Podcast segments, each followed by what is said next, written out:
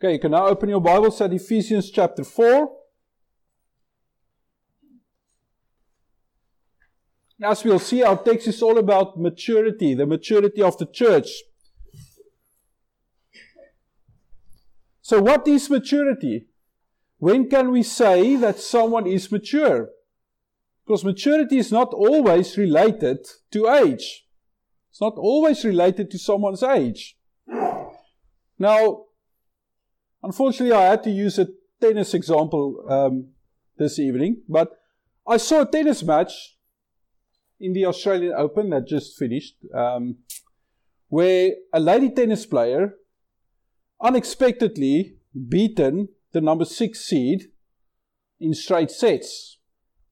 And after, uh, as they do uh, directly after the match, there's an on-court interview, and the lady came up to interview, and she asked this lady, um, "What would you say have changed in the last 12 months?" Where this lady responded, "I think I am much more mature than 12 months ago." To which this lady interviewer responded saying, "But you're only 16."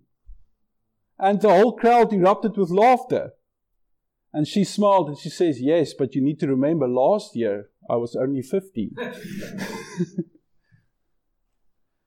this is, of course, referring to the teenage tennis sensation Mira Andreeva, who beat uh, Ons Jabeur uh, in straight sets unexpectedly. So, as I prepared this message, I was thinking, many people are wondering, but what is maturity? So I uh, looked the topic up and there's a whole lot of different uh, definitions to maturity. And I would say the one that stood out for me, that's uh, sort of agreed uh, by most, is saying that maturity is the ability to respond to different situations in an appropriate manner. In other words, a mature person will know how to react to different circumstances in a sensible and wise way. And it's not always dependent on age. As I said, you may get young people like that lady tennis player who can play a tennis match in a very mature way, even though she's only 16. She's beaten someone much more experienced than she is by staying calm in specific circumstances. But how is it with the church?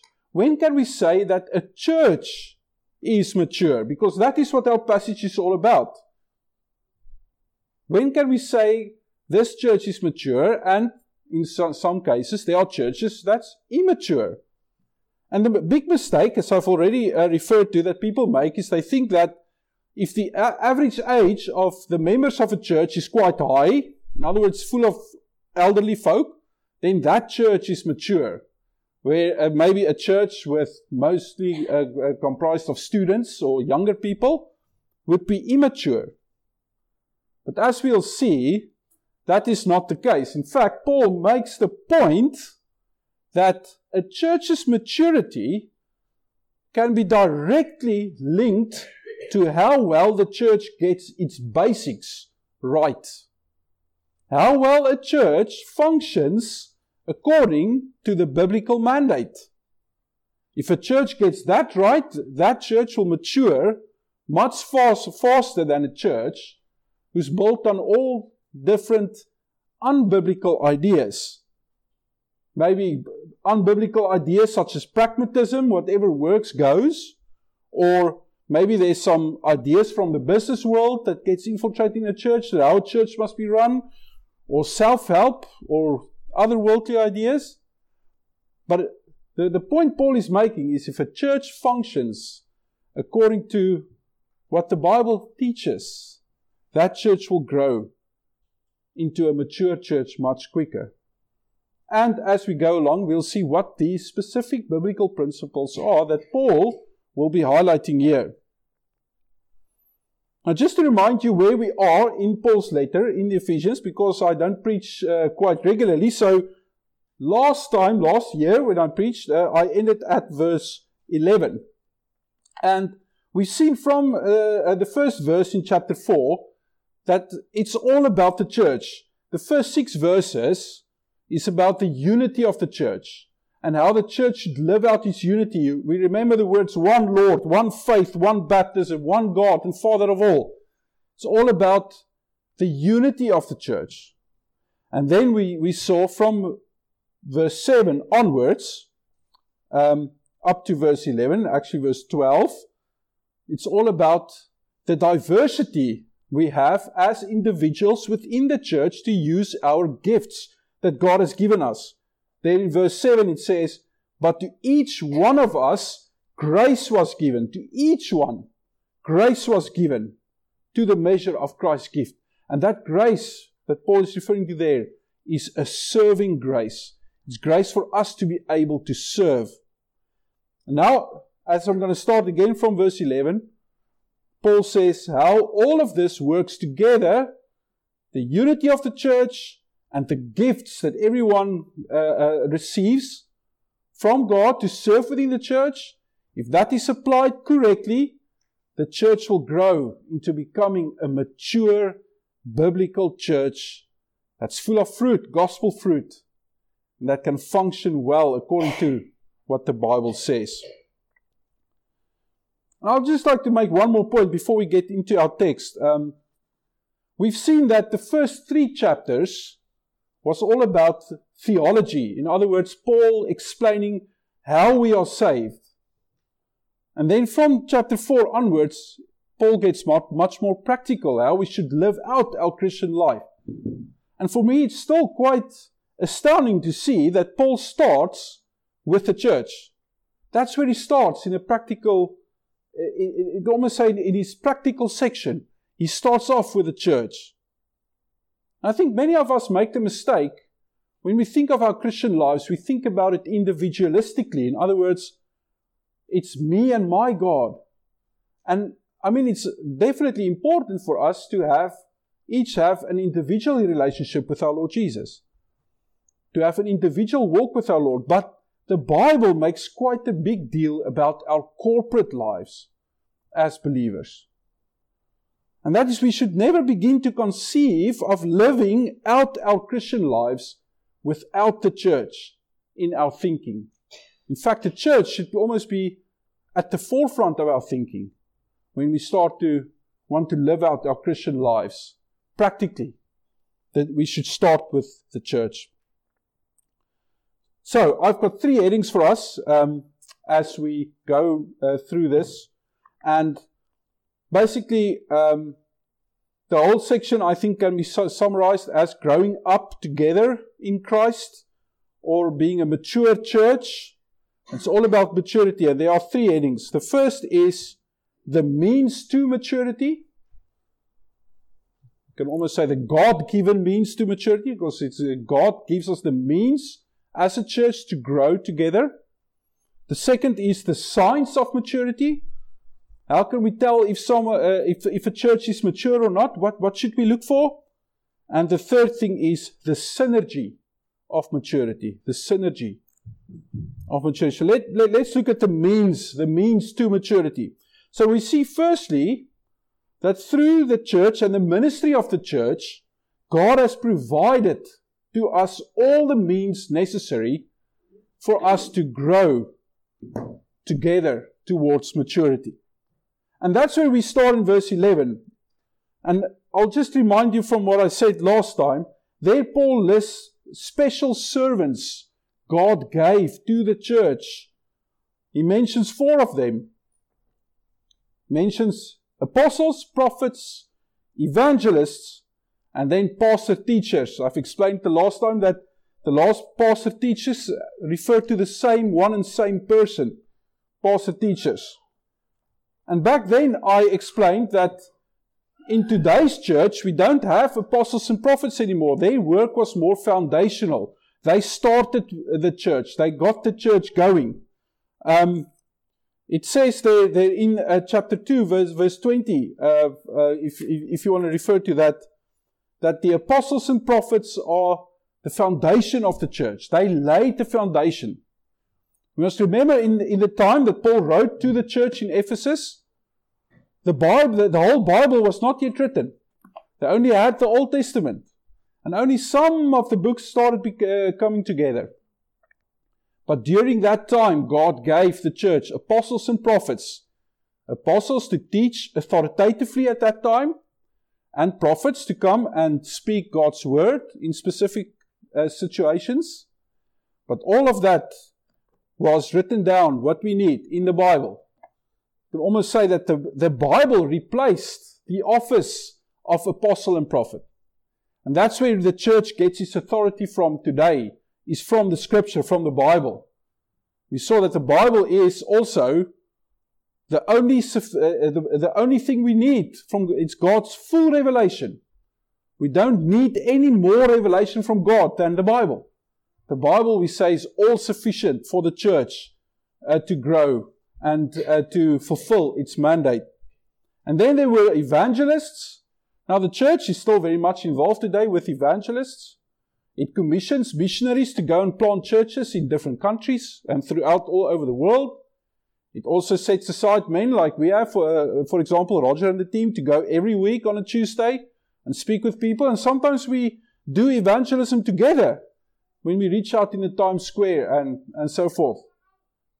I think each and every Christian is also called to be an evangelist wherever they are, at their workplace or uh, within the school they are at or wherever they are, is when they get an opportunity to share the good news of the gospel.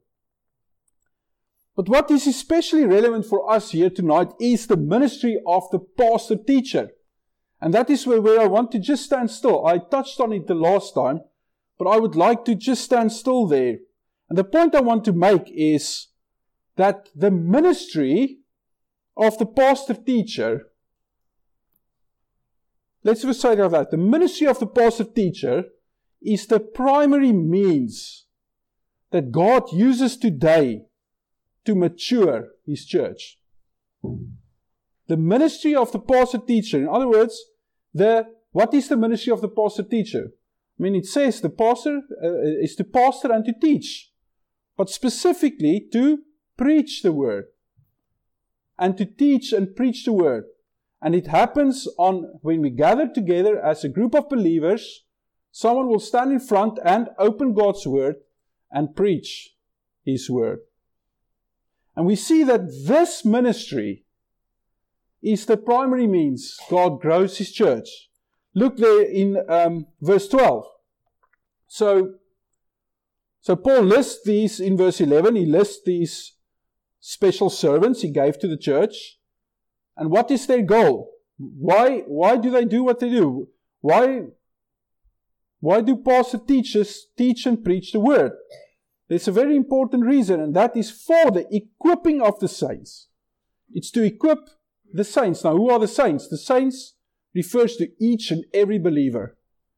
If you believe in our Lord Jesus, if you trust in Him for your salvation, I've got good news. You are a saint. You are a saint. You've been set aside for God and His purposes. We are not with the Catholics who say that only certain specific people are special and uh, all the others are a bit less special. So we've got saints and, and non saints. No. We believe in the Bible that each and every believer, each and every true believer who trusts in the Lord Jesus is a saint. And that is what Paul is saying. He's saying that this ministry that God gave to these special servants, especially relevant for us today, pastor teachers, are there to equip each and every saint to do what? For their work of ministry within the church, for edifying the body of Christ. So this is uh, the sequence. You have a ministry, pastor teachers, main standing, opening God's Word, preaching God's Word Sunday by Sunday by Sunday, and throughout the week. But our most important gathering is here on a Sunday, when the Word is preached, when the Word is proclaimed. Open up. The saints, those who believe, the members of the church come and, and listen. But the sermon is not an end in itself. Everybody's sitting, listening to the sermon. There's a, there's a reason why.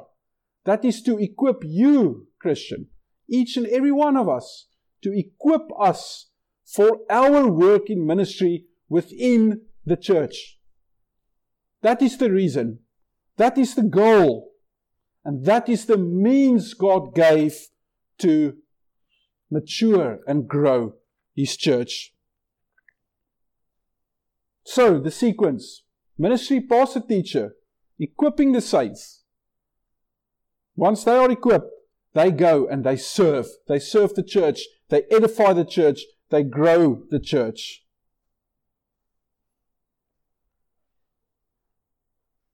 This tells us, as I said, we don't just come on a Sunday by Sunday just to hear a sermon being preached and then go home again, come back the next Sunday, listen to more sermon, go home again.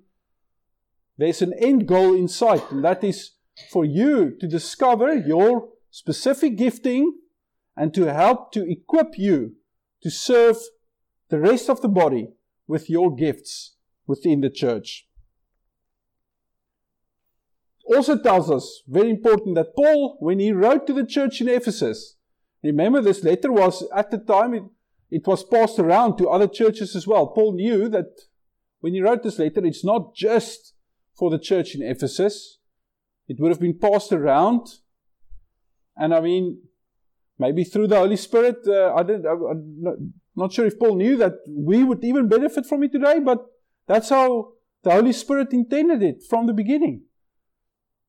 But Paul had in mind when he wrote to the church in Ephesus and the surrounding churches, he didn't have a one man show in mind. In other words, he's, he's writing to maybe a small group of leaders and then the rest are just sitting and listening to the sermon. No, we see in this passage very clearly that Paul has in mind all of the believers, all of the saints being equipped to serve God's church and to grow God's church.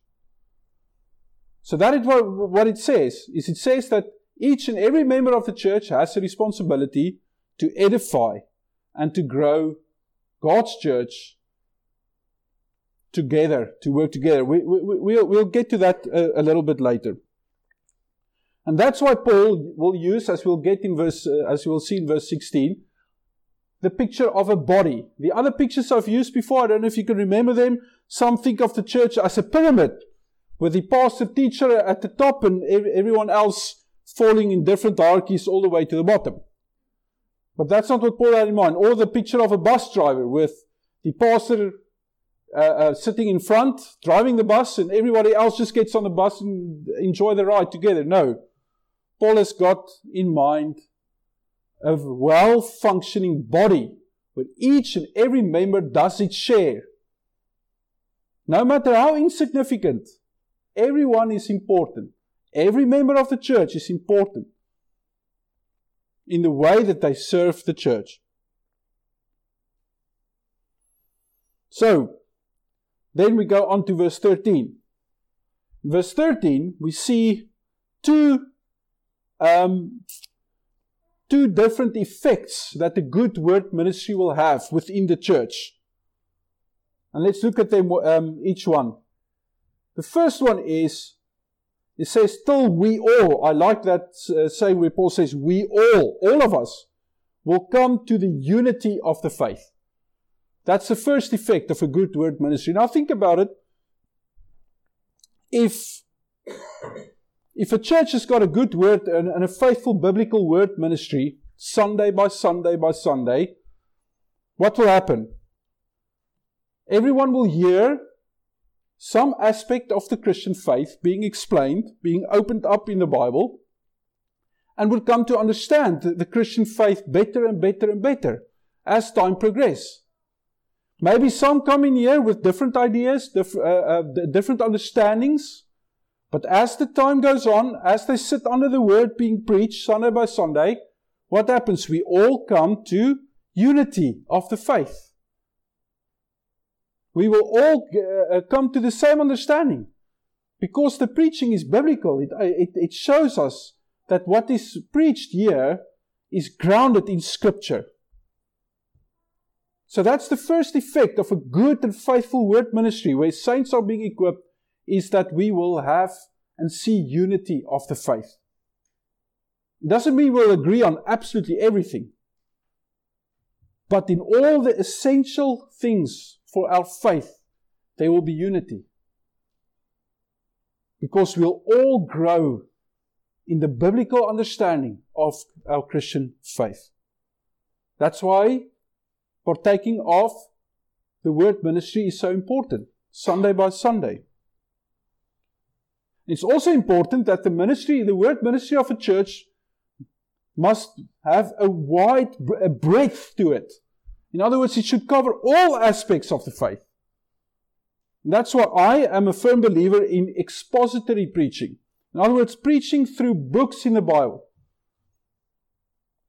Because if you preach the whole counsel of God, the whole of the Bible, you, you obviously won't do it in one or two or three or even ten years, but if the Bible is faithfully preached, the whole of the Bible, little by little by little, the congregation gets exposed to the whole of the Christian faith, and there can be true unity in the Christian faith.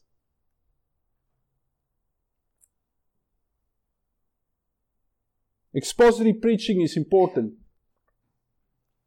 And in many churches, you, uh, uh, the pastor will have some pet topic that he will preach on whenever he gets a, a, an opportunity. But if you preach through books in the Bible, and very importantly, if the main point uh, of the sermon is actually the point in the text, that's what expository preaching means. Expository preaching means that the Bible is explained the Bible is exposed, you can say, it's explained. Um, and that's the goal of the sermon, is merely to explain what the Bible passage means and what it means for, uh, for us today. And that is why I am uh, such a fan of expository preaching. I believe that is the best staple diet for any church.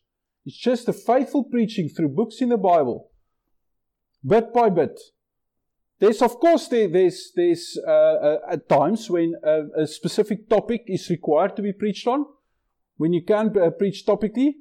But I believe that by and large, expository preaching over the long run is the most useful form of preaching.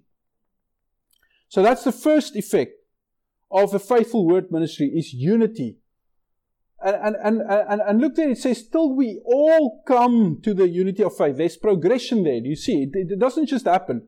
It's a gradual process as we partake of the word ministry from pastor teachers in the church. And then the second one, and that for me, that is the most important one, is and of the knowledge of the Son of God the knowledge of the Son of God. That is the main truth that must be proclaimed here. Is Jesus Christ, the Son of God, that's Jesus. It says here, till we all come to the unity of the faith and of the knowledge of the Son of God. In other words, the knowledge of the good news, of the gospel, of what Jesus, uh, what Jesus did, who Jesus was, why he came, why he was born, why God had to send our Lord Jesus, why he had to be crucified, why he had to be raised from the dead, why he went to heaven, and why he will come back one day. The basic gospel message should be the focus point of the ministry, the word ministry of the church. It should be, in other words, gospel focused or Christ centered preaching. Christ centered. Because that is what will bring us to unity. Unity of our faith, but unity in our love and knowledge of our Lord Jesus. That is the second effect. And then the rest of verse 13 takes us to the, to the very end goal. It says, until, says, till we all come to the unity of faith and, uh, and of the knowledge of the Son of God, and then to a perfect man, to the measure of the stature of the fullness of Christ. It means we are never done. The church is never done until the Lord comes and glorifies the church. The church will be perfect. We are never done. The church continues with its mission, growing the church through the word ministry, equipping saints, equipping them for ministry, so that we can all edify the church with the end goal in mind that one day, one day the church will be perfect. One day the church will be glorified when Jesus comes back again. So I think by means of application, we should ask ourselves, maybe some of us have sat under the, the, the, the word ministry for many years. We need to ask ourselves, have we grown? Have we grown in our understanding of the faith? Have we grown? Has certain Christian truths become more clear to us and in our thinking? Are we able to apply those truths to our, to our lives? Do we just come and we, we listen to a sermon and then forget about it uh, during the week? Come back the next week, listen to a sermon, forget about it again? Or do we really value the word ministry of this church? Do we sit and do we, do we take in what's being preached? Do we try and remember throughout the week? Do we remind ourselves through the week what was being preached so that we can grow in our understanding? But more importantly, did our knowledge of and love for our Lord Jesus, did that grow over the, the, the past few years or months, however long you've you, have been a member of this church and I've listened to, to this preaching. Did your appreciation for the gospel grow? Are you more excited about the gospel of our Lord Jesus than you were a few months ago? And most importantly, I think we should all ask ourselves have we become equipped for our ministry? And have we grown in our in our ability to serve the church in a bigger way, in a more radical way? Have we grown in our usefulness for the church? Because that's what the end goal is, if we look there in verse 12. That's the end goal. It's the equipping of the saints for the work of ministry, for the edifying of the body of Christ. That's the goal. And that's the questions we should ask ourselves. I think we can also ask ourselves in a corporate sense, together a church as a whole, have we grown in our understanding of the Christian faith and our love for the Lord Jesus and in our ability to serve? Those are the three things. If we just take this text and apply directly.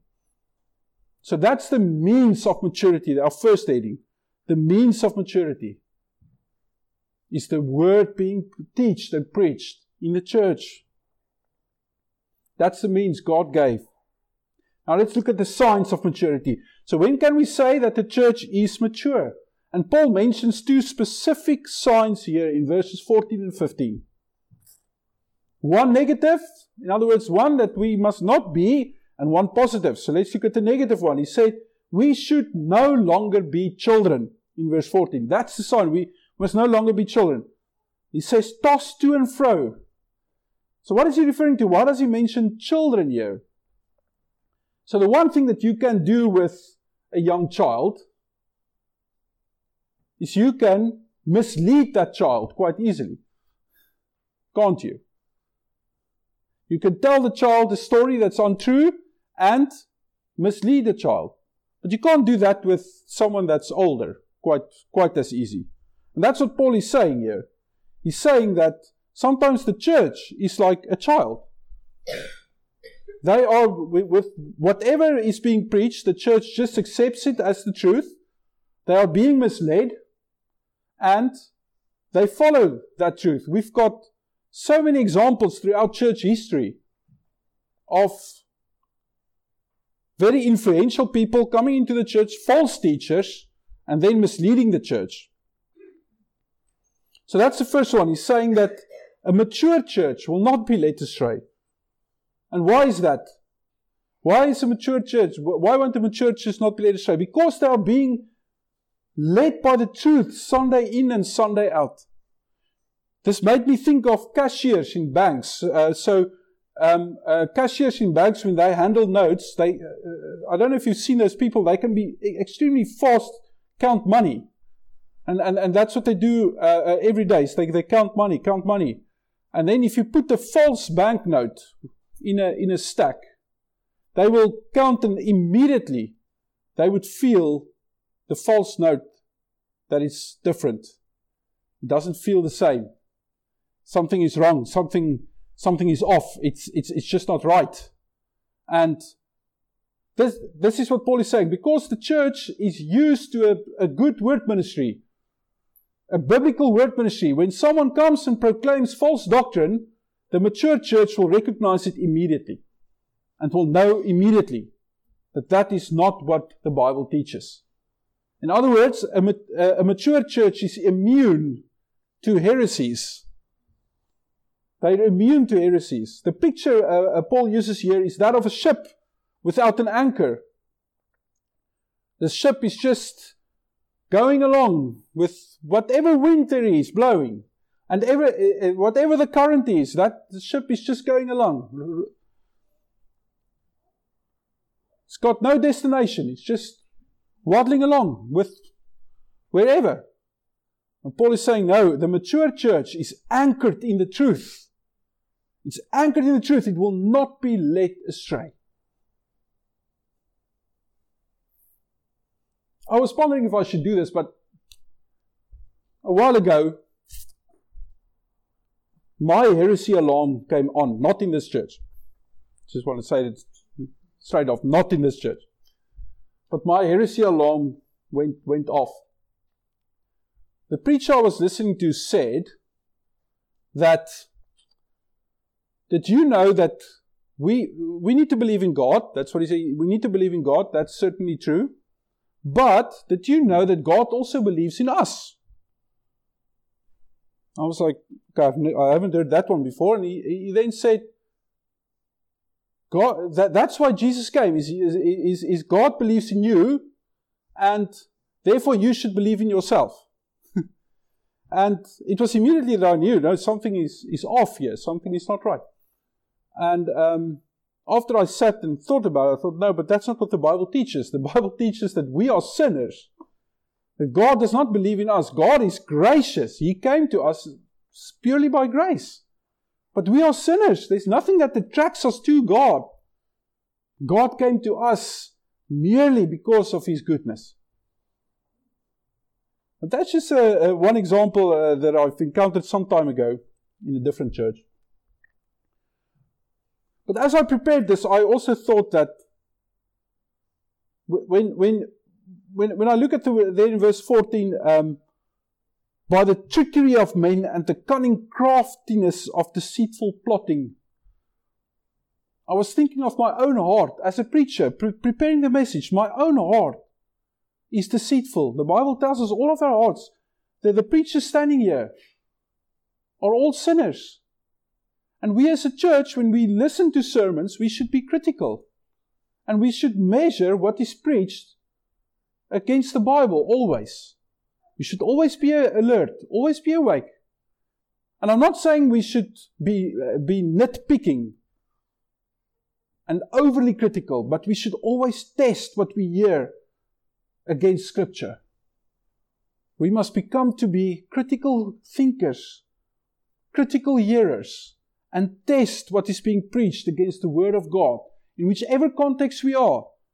Maybe we're visiting other churches. We should be critical hearers we should not just accept what is being preached is what the Bible teaches. We should be critical and think about it and pray about it and test it against Scripture. That is what the mature church is. A mature church is immune to heresy. Now let's look at the positive, the, the, the positive sign of maturity. It's there in verse 15. It says, But speaking the truth in love. And there is the, the, the positive sign is the church being able, the mature church being able to speak the truth in love. Now, elsewhere in uh, Paul's letter, uh, like, uh, um, example is 1 Timothy 3, verse 15. Paul says that the church is the pillar and ground of the truth. The pillar and ground of the truth. So the church must always be truth sayers. They must always be able to proclaim truth. But that's not all. The church must be able to proclaim truth in a loving way. In a loving way. And that is not easy. That is not always easy. We have so many horrible examples of churches in the past and even today who are proclaiming truth in an offensive, in a harsh, in an unloving and unkind way. We sometimes see Christians protesting in the streets with red faces and hateful uh, uh, uh, undertones. That is not the calling of the church. The church is called to stand for the truth, always to stand for the truth, but to do that in a loving way.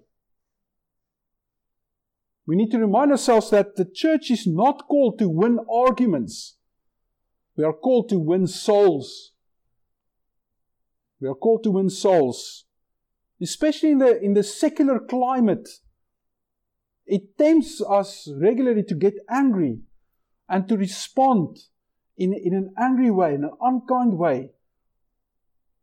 Because let's face it, those we are ministering to many times are not loving towards us. In fact, they are mocking us, they are laughing at us. They think we are totally uh, um, lost in our thinking because we believe in certain things that, that, that they can't even comprehend uh, to be true. And the fact that we believe in the Bible. Yeah, Paul calls the church to be able to speak the truth to proclaim the truth in a loving way to the lost and dying world around us. The church which is able to engage with unbelievers and those differing from us in a, in a, in a kind and loving way. The church is able to listen to others with sympathy, to understand where they are coming from, and then share the truth of, of the gospel in a loving and caring way. That's the mature church. And as I said, it's not easy. We need to be in prayer about this, asking God to help us to grow, being able to speak the truth in love. It's something that God must work in us. But uh, once again, as we sit under the word ministry, as we grow in our faith, corporately as a church, God will give us more and more the ability to, to be able to speak the truth in love. So those are the two signs of maturity that Paul mentions here. It's no longer be children, no longer tossed to and fro and carried about by every wind uh, of doctrine, standing firm on our faith, and then speaking the truth in love. And then our last heading is the synergy of maturity. And this is the last two verses. From, uh, from the second part of verse 15 up to verse 16. The synergy of maturity. And Paul concludes this amazing passage about the church, which already started, as I said earlier, in verse 1, already started in verse 1. And then he said there in, in verse 7 that to each one of us grace was given. So he's talking about the church being able to use our spiritual gifts. And he then says, look there in, in, in verse 16 uh, or in verse 15, he says, that we may grow up in all things into him who is the head, Christ, from whom the whole body, joined and knit together by what every joint supplies, according to the effective working and then that, that phrase, by which every part does its share, causes growth of the body for the edifying of itself in love. Here is Paul's picture of a body. And the key phrase I said, by which every part does its share. And that is what is called synergy, working together. I love the word synergy. Synergy means that the whole is worth more than the sum of its parts. In other words, what we can each achieve individually, let's say it adds up to something, when we get together and we do, eh, we all work together, we achieve more than what everyone can achieve on its own. That's what synergy is. We're able to achieve more together as a church than what each individual can do. So, what is the goal? What, what, what do we need to achieve? And it, it's there in verse 16. It says, It causes growth of the body. Body. Growth can be in numbers, it, but I think more specifically, growth in terms of maturity. Everyone contributes to the church's maturity. Everyone does its share through helping one another, for praying for one another, reaching out to one another. We help the church to grow. And then it says, edifying. It's the second time that Paul uses that word, edifying of itself in love. Edifying. In other words, changing it for the better. So, how do we do these things? How is it possible that we can do that? I think many times it's just reaching out to one another in small ways. All of us have different capacities to serve. All of us have different capacities to help the church. But what Paul is getting at is that each and every member does its share with the capacity that we have, with the availability that we have, that we help sharing. Sharing in the burden of growing the body. Many times we may feel frustrated by the lack of growth and even uh, uh, the church's unwillingness to be edified. Many times we, we, we may be tempted to be frustrated. But let me encourage you tonight be the change that you want to see in the church. Be the change that you want to see in the church. In other words, if you feel, for example, you're not welcomed warmly enough, then start, you start welcoming others uh, in a warm way. If you feel that you don't know those in the church well enough, then make an effort to get to know others. Here is a great quote from uh, Tim Challies uh, that I um, that I wanted to, to read to you. He said, You are a contributor to your church's strengths and weaknesses. Your giftedness makes your church stronger, and your sins and weaknesses make it weaker. Whenever you are tempted to grumble about your church, you need to remember that even if you can be part of the solution, you are also part of its problems. Be humble. Be humble. So Paul calls the church here to work together. Everyone must play its role. And this is what a mature church looks like a church where everyone does its share, everyone works together. Now, this passage also tells us what are the most important things we need to look for in a church. So maybe someone is listening here, maybe somebody on Zoom that's currently looking out uh, to settle in a church. And many look for all the wrong things. They, they may be important things, but they look for things like a nice building with good facilities or a good children's ministry or a certain format of service or certain music and worship style. But when we just take this passage, we see that the two most important ingredients for a church is firstly a good biblical word ministry. That's the first thing. A church where the whole Word of God is faithfully preached each and every Sunday. A church where some comfortable truths and maybe some uncomfortable truths are preached as the Bible teaches them. So, a church which opens the Bible and preaches from the Bible. I know in, in uh, many churches that I've been in the past, the Bible is hardly opened. It may be worship songs and, and all of hype and things, but the Bible is never open. If you're looking for a church, look for a church which opens the Bible and explains the Bible and preach the Bible and read the Bible and sing the Bible. Everything about the Bible. But look for a church with a good word ministry. And secondly, a church with biblical church membership. Biblical church membership where ordinary members are given the opportunity to serve the church in very, various different ways. Where ordinary members gets equipped and they participate in the ministry. Where it's not just a professional service being run by, by certain men being paid by the church, but where all joins, all joins and, and, and work together serving the church.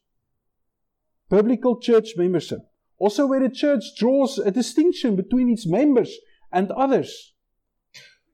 For example, where membership is required before you can really start serving the church, where there's good spiritual oversight of its members. So those are the two important things. I say the, the essentials of a church, a good word ministry and biblical church membership. So, what an amazing passage. 16 verses, where Paul started in verse 1, all about the church.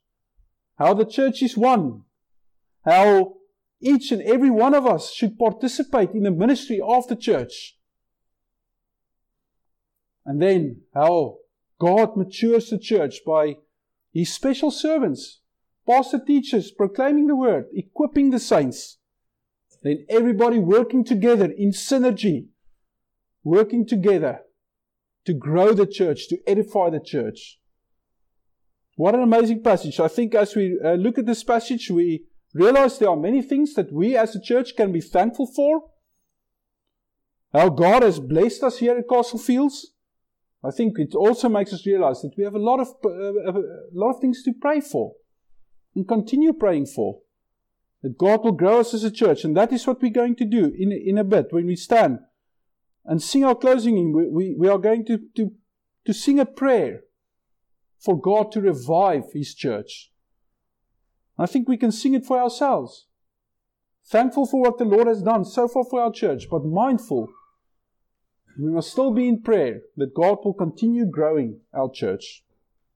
I trust that this passage will be a blessing to you as it has been to me uh, in my preparation for the, God's wonderful plan for the church. Let's pray.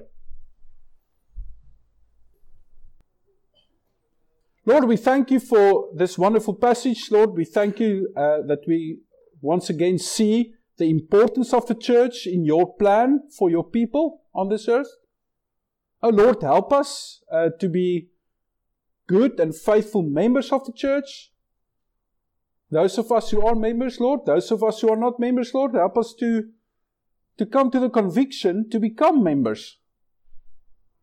And Lord, I pray for those who do not yet know you, maybe here tonight uh, uh and are not sure whether they know you whether they trust in you, and whether they are your children. I pray, Lord, that you will be with them especially and help them to understand the good news of our Lord Jesus.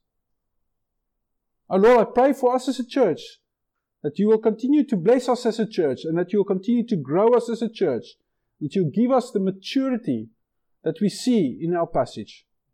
Pray that in Jesus' name. Be with each and every one of us for this week. Lord, uh, as we enter a, a, a new work week, I pray for those working that you'll be with them. For those going to school, Lord, that you will help them. For those just going along with their business, I pray, Lord, that you will uh, be with each and every one of us in our own circumstances. Lord, help us to and remind us to be faithful servants in your church. In Jesus' name I pray. Amen.